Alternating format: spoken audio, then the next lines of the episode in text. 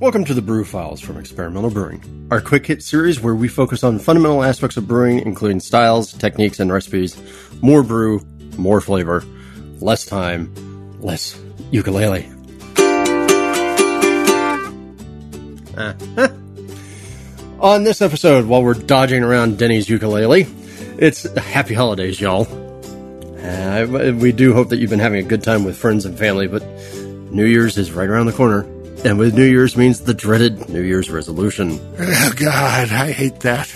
I don't know about you, Denny, but I think the most common one I always hear year in and year out, and probably one of the most common ones I make year in and year out is, I'm going to brew more this year.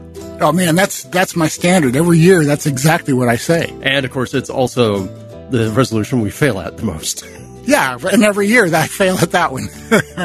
so, on this episode, what we want to actually dig into is what actually keeps us from brewing and how do we fight it? So, let's discuss.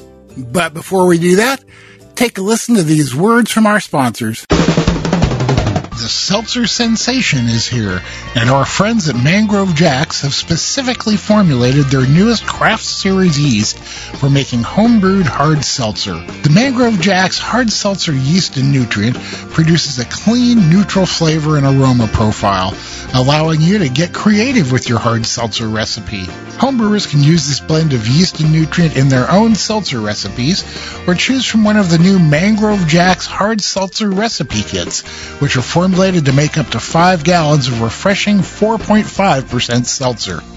The kits come in three thirst quenching varieties raspberry breeze, lemon and lime smash, and pineapple sunset.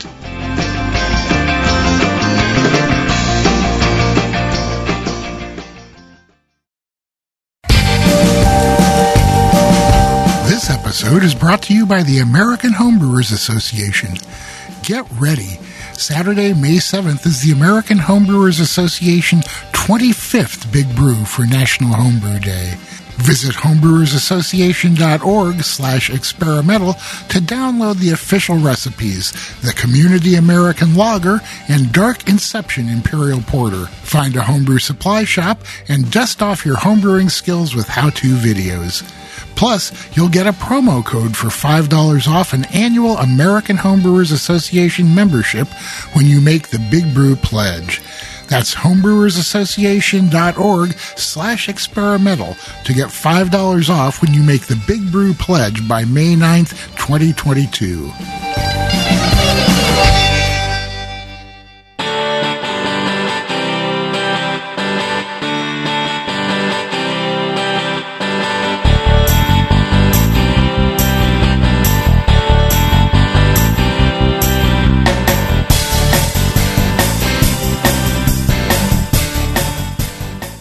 Welcome back, and thank you for listening to those messages from our fine, fine sponsors. Don't forget, whenever you interact with them, tell them that you heard about them here on Experimental Brewing and the Brew Files to let them know that they're spending their money well.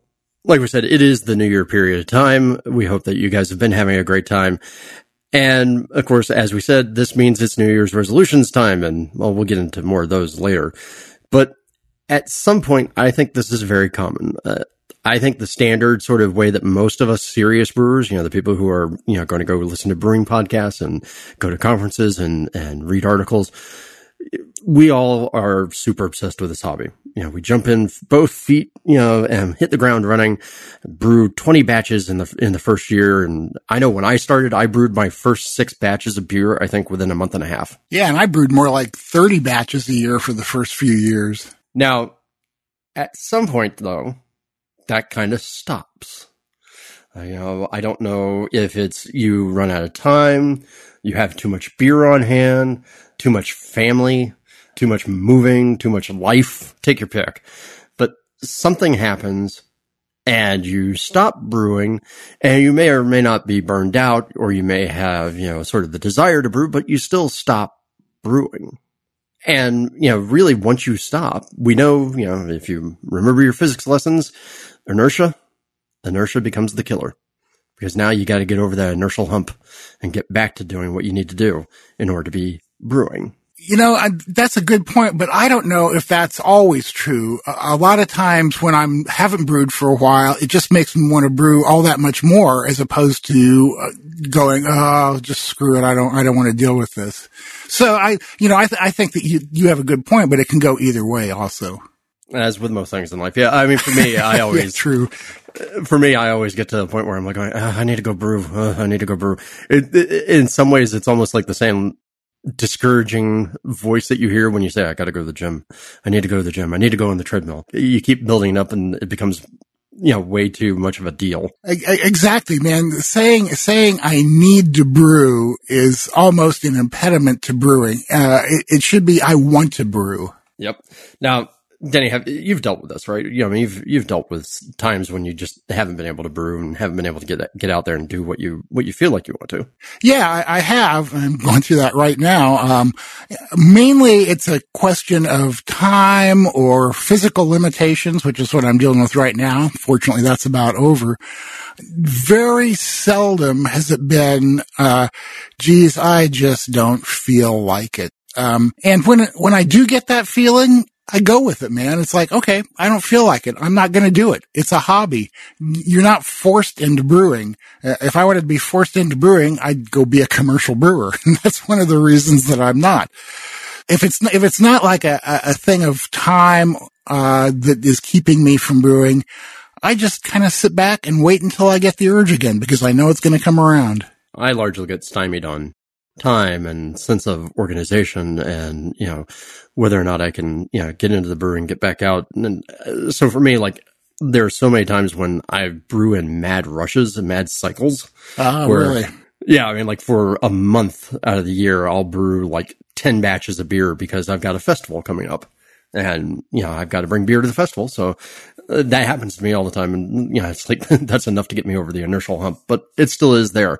But now, as Danny was saying, you know, you don't have to brew if you don't want to brew because I, I know a lot of people are, you know, at least in the generation of homebrewers that we're in are obsessed with this idea of like, well, I'm a homebrewer. Homebrewing's what I do. You know, it's my identity.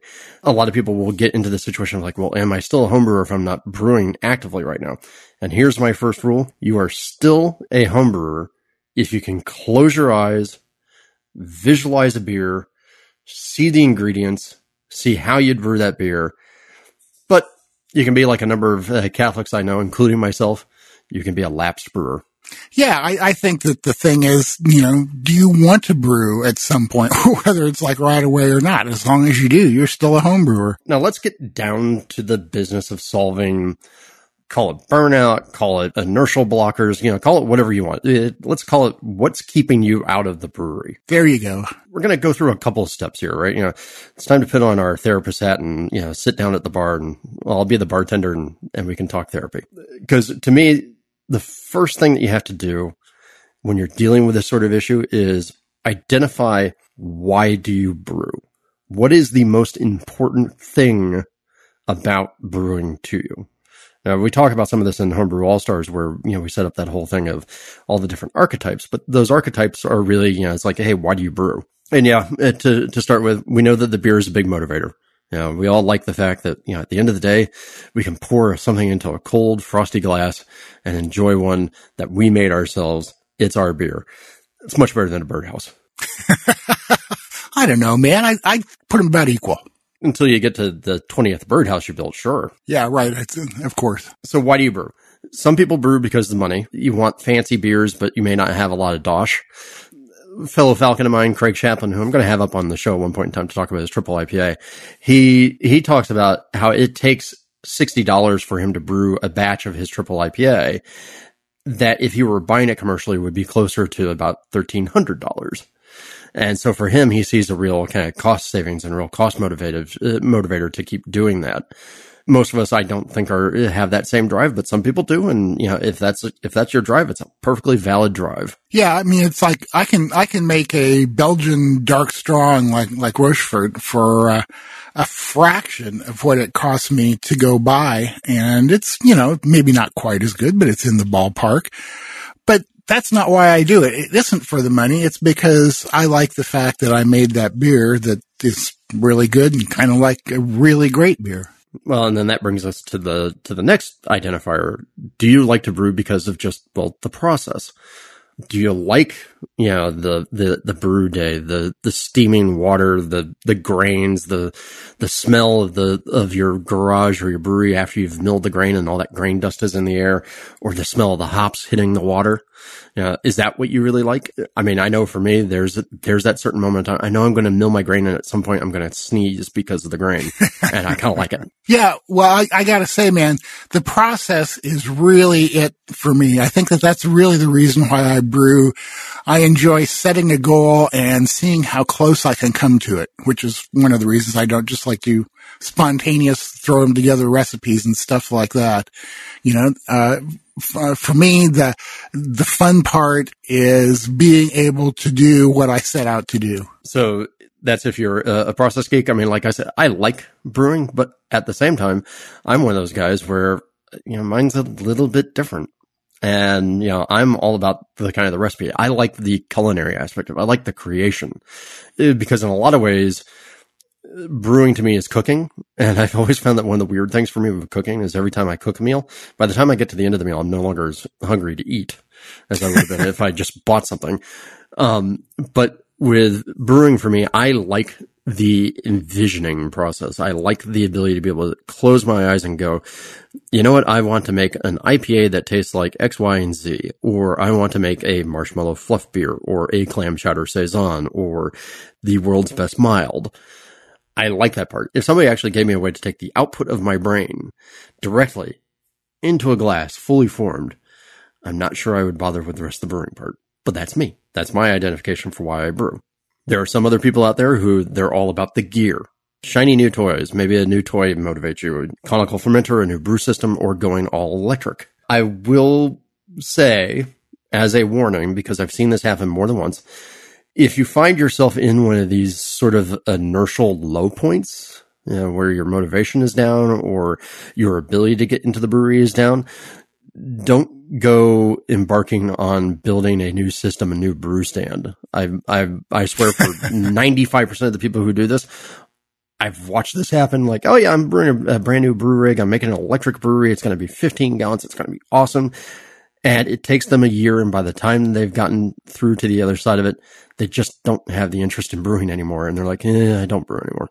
And they've just spent all that time and money building up a system that they're no longer going to use. That's sad. You know, yeah. And for me, it's like, I hate dealing with equipment anyway. So I guess I don't have to worry about that one. That's true. And of course, our final potential motivator, you know, what actually motivates you to brew? The cleaning. yeah, right. I love cleaning so much. yeah, I'm just kidding. Nobody likes the cleaning. These are a couple of the main reasons I can think that you can identify why you brew. You know, either it's because of the money or it's because you enjoy the process. You enjoy actually coming up with the recipe and, you know, kind of doing that whole envisioning culinary process. Maybe you do it because you like the gear. What other reasons are there? Denny, you, can you think of any other identifiers for why people would brew? You know, I'm sure that there are, but uh, nothing comes to mind. I think that that pretty much covers everything that uh, that I can think of. All right. Well, and listeners, if there's something that we missed there, don't forget you can always drop us an email at podcast at experimentalbrew.com and let us know because, well, I'm going to turn this into an article so that we have, you know, a more complete approach. we'll see. Once we've identified why you like to brew, the next step is to identify what is the cause that is keeping you from brewing. What is what is kind of burning you out or blocking you from uh, from being a, a brewer in the way that you're envisioning yourself. One of those could actually be how you're identifying yourself. Maybe you're maybe you have this notion in your head of like you've got to be the perfect Germanic brewer, or you've got to have the perfect commercial style process. And the reality is that that's just too much weight to put on your shoulders as a hobbyist brewer. So maybe you need to step back and take a look at that. Maybe it's the time, as we as we said before. You know, there's lots of things that can keep you out of the brewery, uh, particularly in time wise. You know, young children, you know, demanding your attention, families demanding your attention. Maybe your work is demanding your attention. Maybe you just can't spend you know six hours in the brewery futzing around and, and making a batch of beer. There's also money concerns. Maybe uh, you're you find yourself in a, a rather shallow spot in the bank account. Uh, we'll have some suggestions for how how to combat that. Is it boredom? I've known some people who get to the point in time, and, and to me, boredom is what I really kind of think of as true burnout.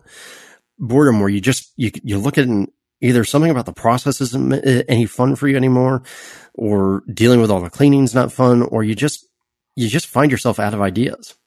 That to me is the textbook definition of burnout, and, and that's a classic thing for keeping you out of the brewery. So we'll talk a little bit about that. Other one that I've also seen a lot of people, you know, in our society have been, you know, sort of grown up to and raised to be sort of goal oriented. Type A, drive forward, take that ridge, cross that, uh, cross that river, make more money or get promotion. A lot of us are very goal driven and homebrewing as a matter of course is a somewhat dissolute hobby. You know, it's a, it's a hobby of we're having fun to do X, Y, and Z. And maybe maybe your problem is you just don't have a clear goal that's going to keep you motivating. Once you're actually at that point in time where you're like, I know how to brew. I've learned all these techniques. I've perfected this recipe, etc. So maybe now it's time to identify a new goal. The last one is, is it disappointment in your beer quality? Now I've known a few people who've done this where they have gone and brewed, brewed, brewed, brewed, brewed. I've made 20 batches and they've never been satisfied at the end of the day with the batch of beer that they made. And they just get to the end of it and they're like, ah, chuck it. Uh, why, why am I going to take six hours of my time plus, you know, a couple more hours, you know, over the course of a couple weeks to go make something I'm just not going to be happy with? Is that your problem? Or is it just, are we back to that inertia question? Yeah, you know, I, I do see a fair amount of that online. People going, you know, I've been trying to brew for two years and every batch of beer I made sucks. I'm quitting. And certainly that's a, a valid response to that. But maybe you also would want to try to figure out what's going on, see if you can get at least one good batch in before you quit. Don't give up. Don't give up. Not yet. one of us, one of us. You can't be one of us if you stop brewing. Denny, any other causes that you can think of? No, uh, yeah, uh, let me see.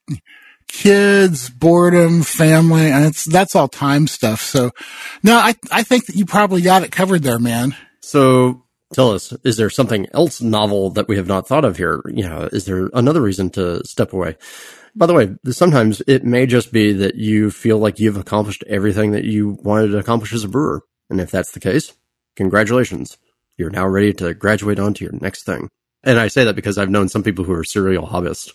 You know, they're, they're monogamous to their hobby. And then once they accomplish everything that they want to do in a hobby, they just walk away and find the next hobby. Third leg of all therapeutic uh, treatment is to, you know, after you identify the problem and you identify the root cause of the problem, now it's time to put a therapeutic plan in action about how to actually fight the problem. Are you ready to fight? Are you ready? Do you care enough to fight? Are you ready to try and charge those barriers that are keeping you from brewing? If so, let's tackle it right now. Very first thing is I think we have to acknowledge if you find yourself in this situation, it's okay to take a break. Right. You don't have to brew, you know? This is a hobby. It's supposed to be fun. It's supposed to be something you want to do. If you are feeling like you have to force yourself to go brew, you probably shouldn't be brewing. As I like to say, you know, since I live here in California and it's very zen in so many ways, not really. Just acknowledge the break. Have a beer. Breathe in, breathe out, relax and go about your day.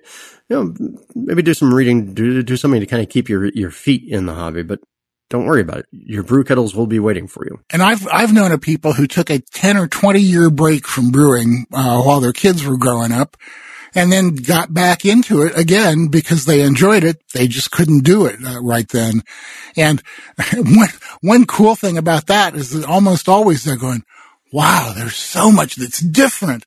And that could be a real incentive to start brewing again because, you know, if you're taking a, a 10 or 20 year break, everything will have changed by the time you get back. And that can be real exciting.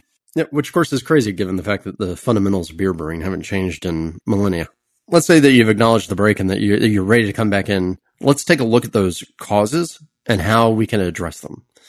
The classic one that I think swallows most brewers, you know, willingness or ability to be able to brew is the time question. For a great, a great many of us, we can't spend multiple hours dedicated around a brew kettle for all sorts of various reasons. If you think it's a time problem, you know, you just literally can't spare the time on a brew day to make a complete brew day this is the perfect time to go take a look at your process.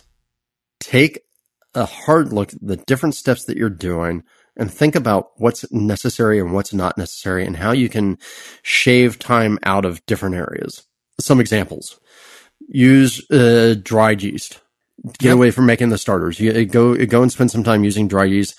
The quality has certainly improved over the last decade or so, and so you know you can make lots of really good beer just using dried yeast. There are a lot of brewers that never move off of dried yeast, so go use dry yeast to save yourself some time there.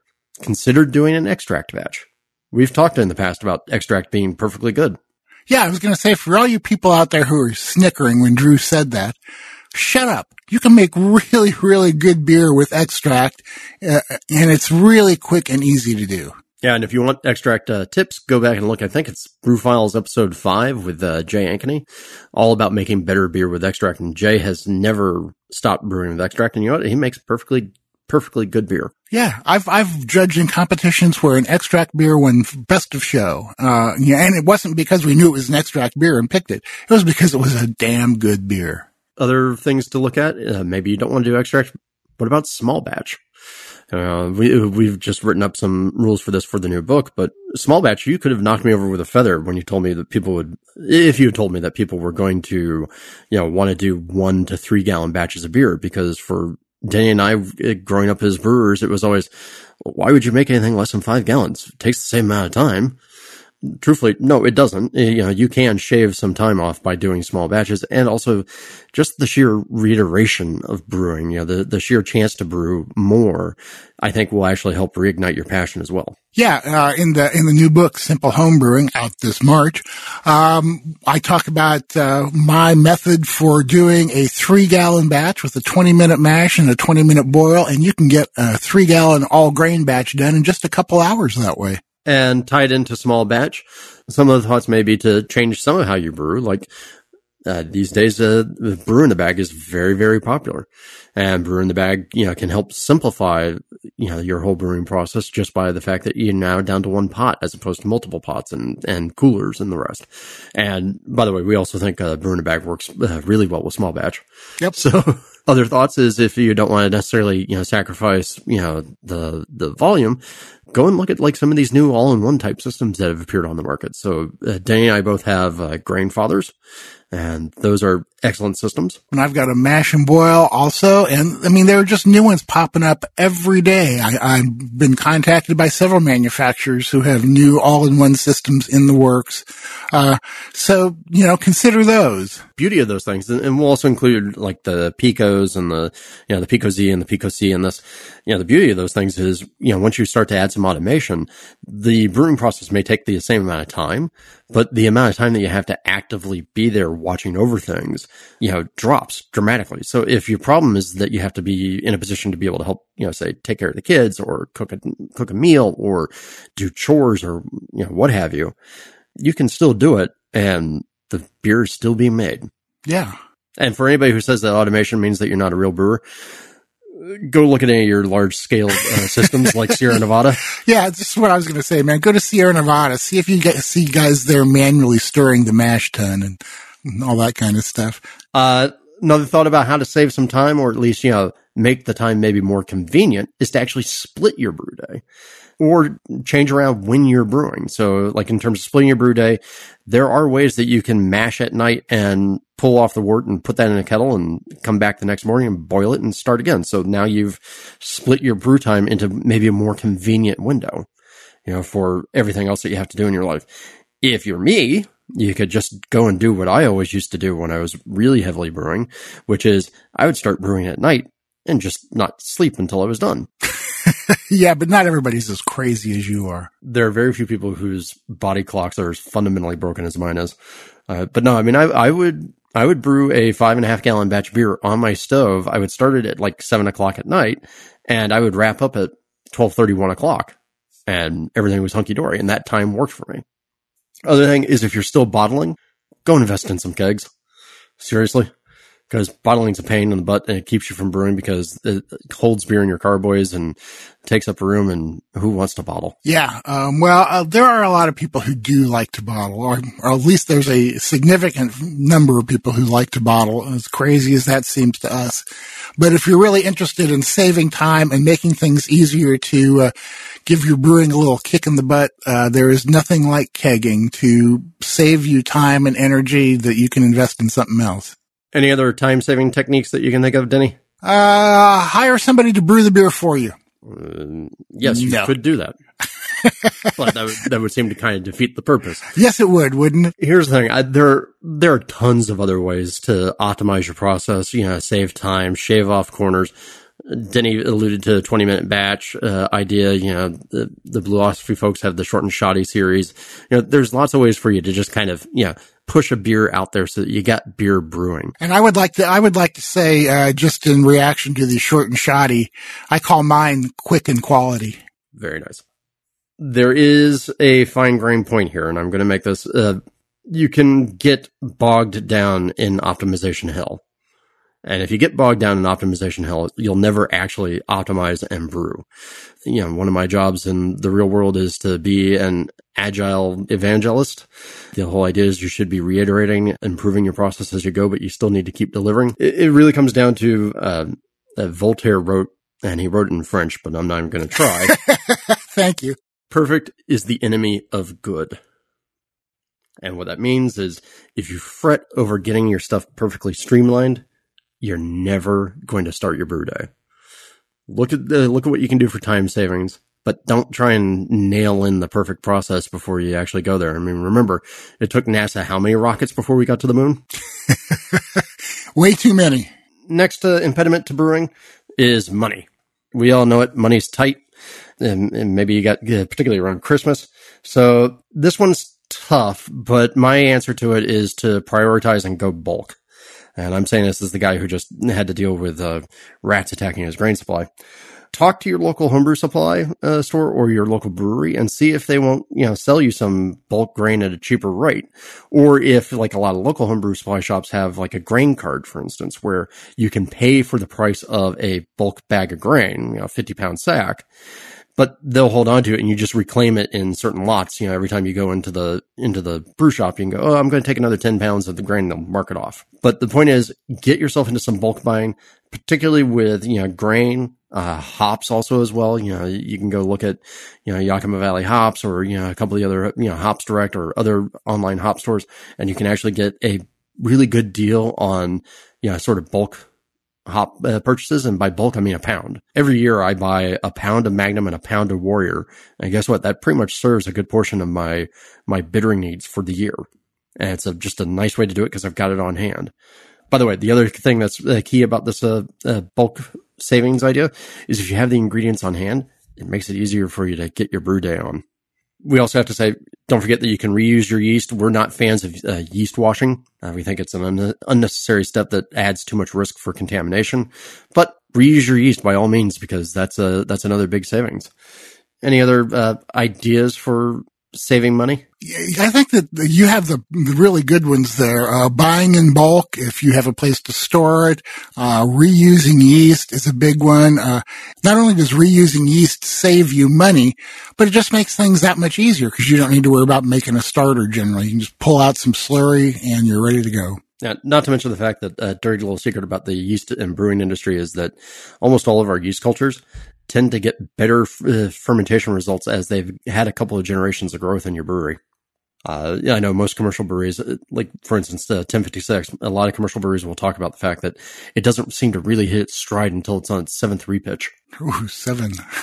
yeah. Yeah. I, I'm, I'm not going to push it that far in my home brewery, but you got the idea. Uh, yeah, and I generally like 1450 better the second or third time around too. The real point is though, with enough care and enough bulk buying, you'd be surprised at how astonishingly cheap you can make a very simple beer.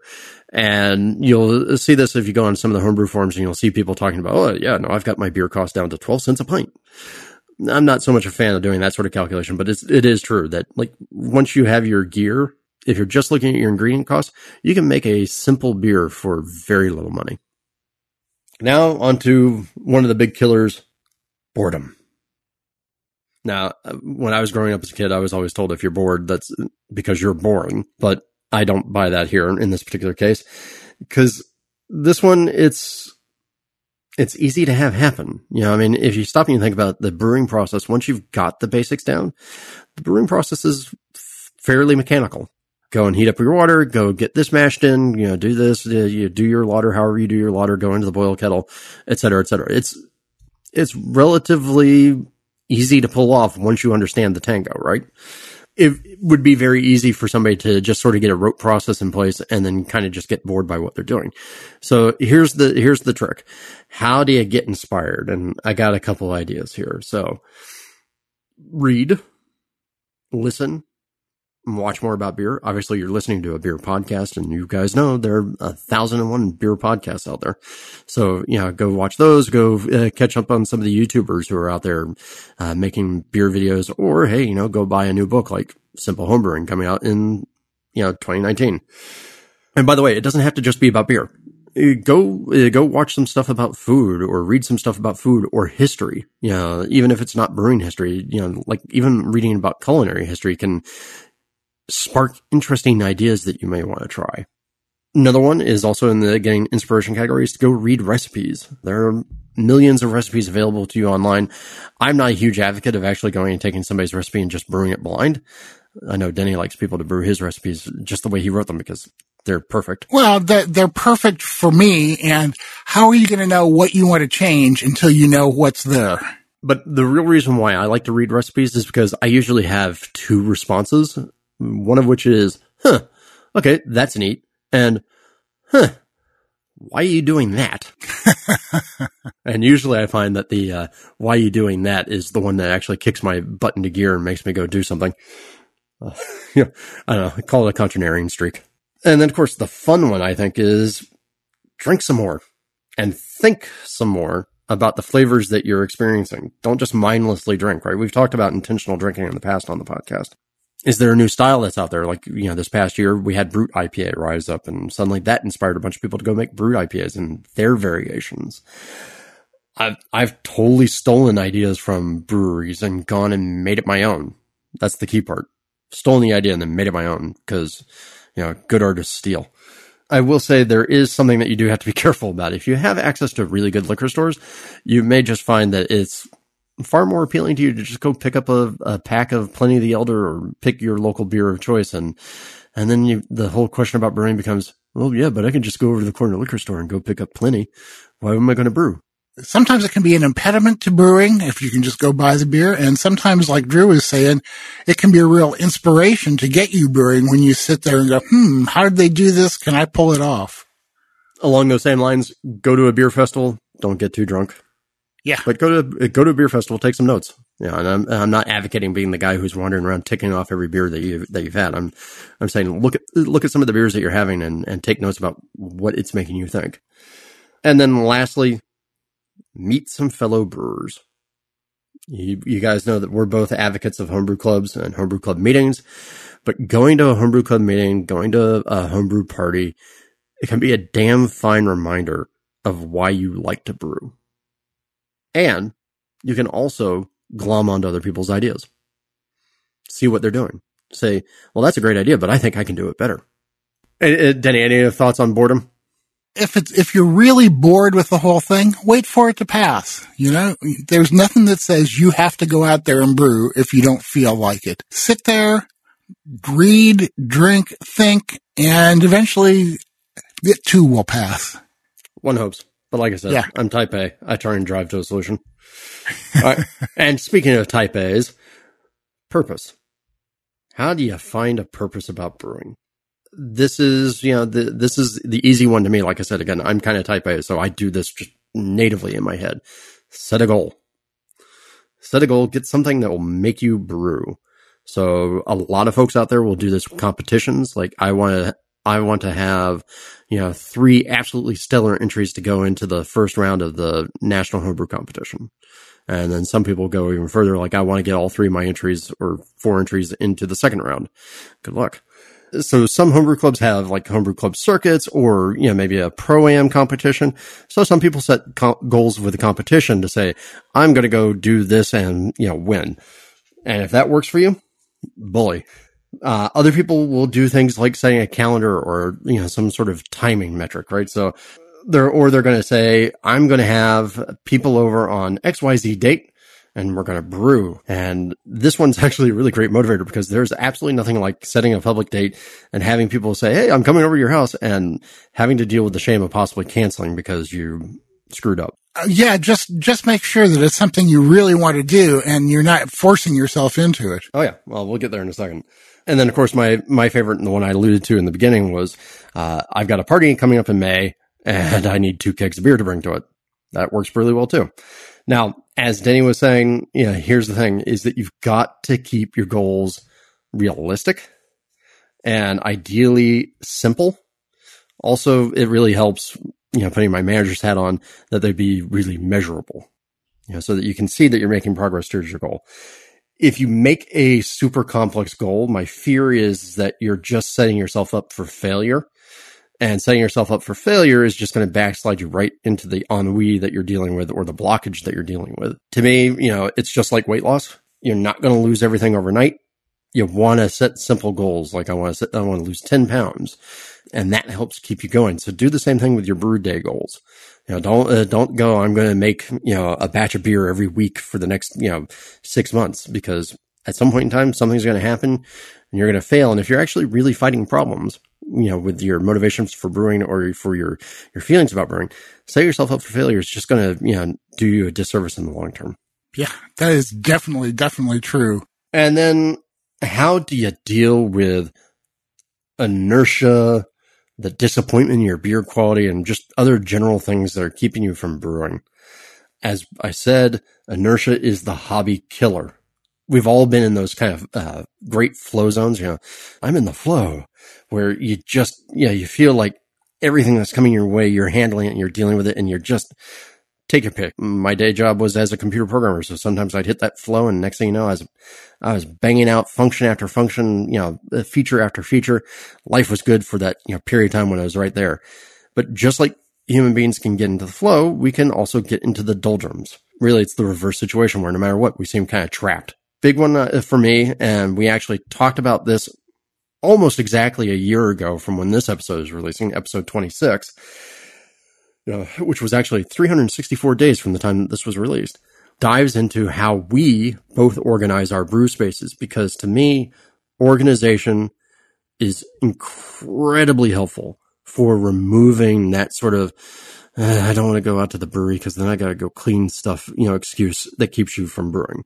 Yeah, uh, that is absolutely true. And I'm glad you mentioned the clean too, because having the brewery cleaned and organized is a real incentive to just go out there and brew because you know you're going to get to do the fun stuff because you've already done the work part. If your brew day has to start with a bunch of scrubbing, that's no fun. And that's very easy for you to go, oh, never mind. I'll just go do the grocery shopping. Yeah, exactly, man. So, uh, keep it clean, keep it organized, and that'll just make it easier for you to just walk out there and start brewing again. We know that we joked about cleaning earlier, but it's really true. It greases the skids. And back to process, figure out the best way to split your brew day into easily executable chunks. And that can be spread out in lots of different ways. So, you know, get your water set up the night before, you know, get your fermenters cleaned, you know, the week before, get everything sort of set so that the only thing you have to do when it's time for your brew day is to walk out to your brew setup and flip a switch, fire up a kettle, whatever, get ready to go. You and I are, are lucky in that we both have like dedicated spaces for brewing. So we have our equipment pretty much ready to go all the time. Uh, if you have to like pull yours out of storage and go through setting it up and everything, break it down into steps and see what you can do ahead of time. If you're running your uh, kitchen, for instance, think about what you can get out and get ready that isn't going to interfere with the rest of your life in the meantime. Yeah, exactly. And then of course on the back side of it, there is the idea of like, hey, you know, clean everything as you go so that, you know, you're ready to go for that next brew day. We will give you dispensation, or at least I'll give you dispensation for cleaning your boil kettle the next day if you, if you're really feeling low on energy by the time you get down to things. Cause that's another step that can be split out into another day. Just don't do it with mash tun. Yeah. well, I don't know. If it's only a day, it's not going to be a big deal in your mash tun either. But yeah, when I was working, I would make sure that everything was cleaned up. But now if I know that I have the next day free, I'll just let my brew kettle sit with water in it overnight and go out there the next day and it's super easy to clean. And by the way, this is also where we would, uh, generally like to reiterate, don't drink while brewing. At least not towards the very end. Yeah, I mean, you know, I, again, you know, it's a, it's a personal decision, but we have both found that uh, our brew day goes a lot smoother and more easily if we don't drink until we're done or nearly done brewing. Uh, I find that I just hate doing the cleanup if I've had a couple beers first. So my, my method is to start early, finish early, and then drink. And then, of course, this does bring us into what I think is going to be the final point that we talk about here, which is, let's face it, there is no greater cure to the brewing blues than to actually go and brew. So if you have it in your heart, making a batch of beer does more to reignite your love of brewing and your passion for this than anything else. All the other stuff that we've been talking about so far in this episode is all about getting you to this point. Here's, here's the thing. There are two divergent thoughts on how to actually do this. You know, the one is if you're if you feel that you're uninspired or that you've been bored by the process or by the recipes that you've been using, is to go and brew something completely new to you.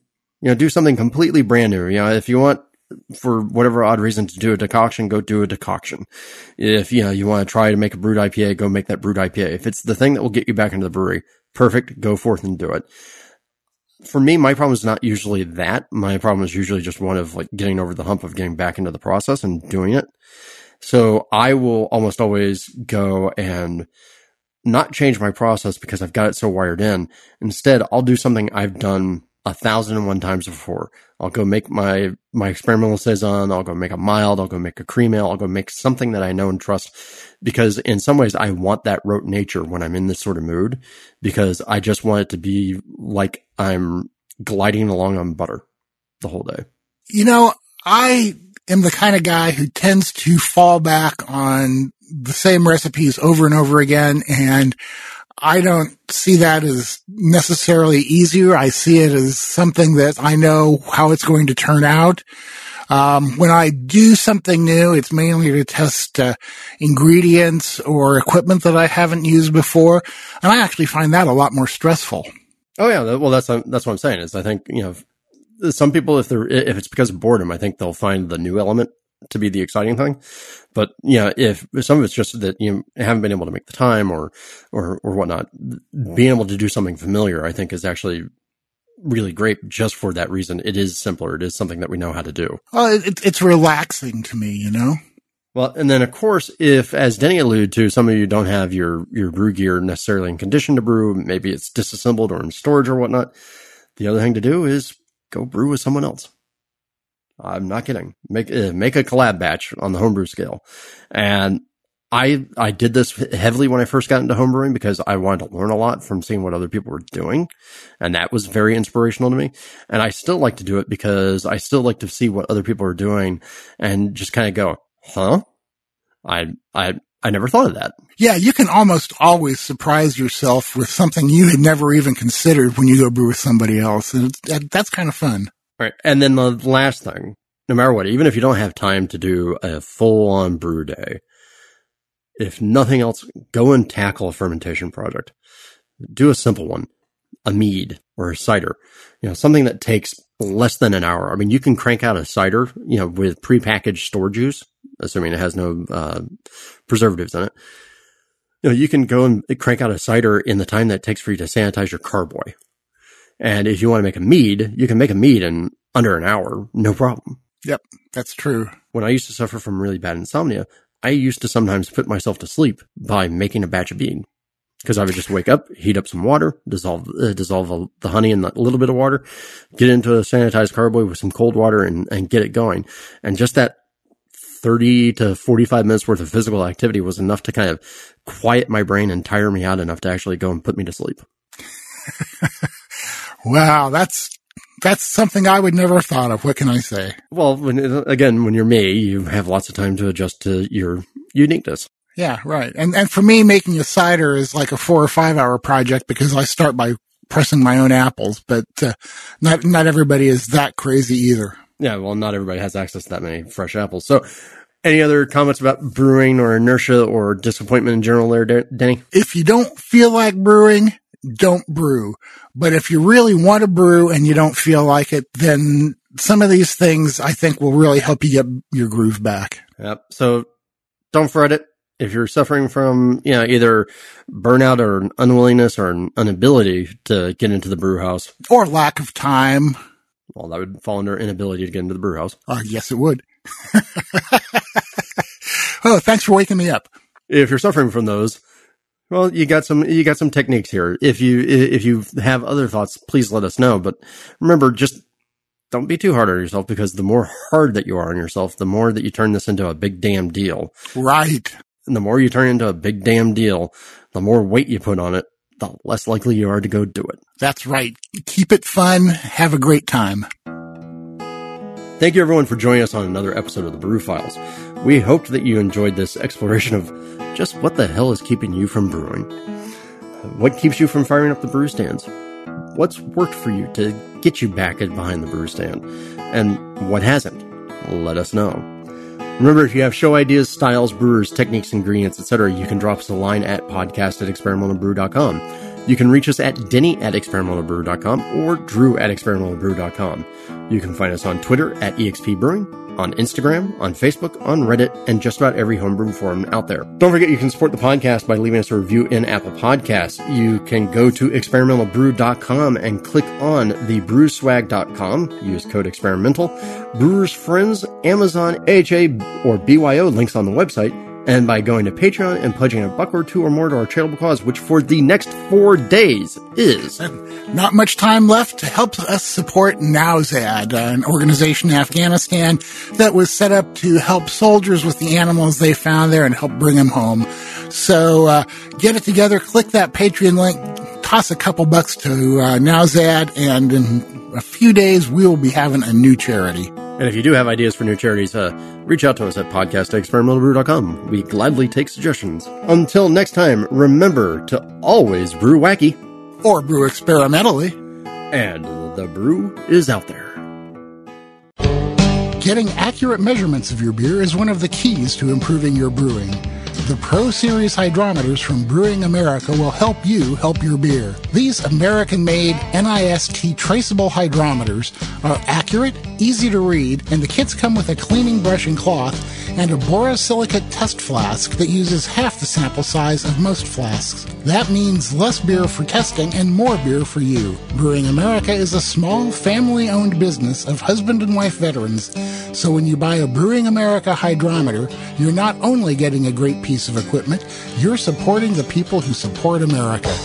Brewing America hydrometers are available on Amazon or at www.brewingamerica.com.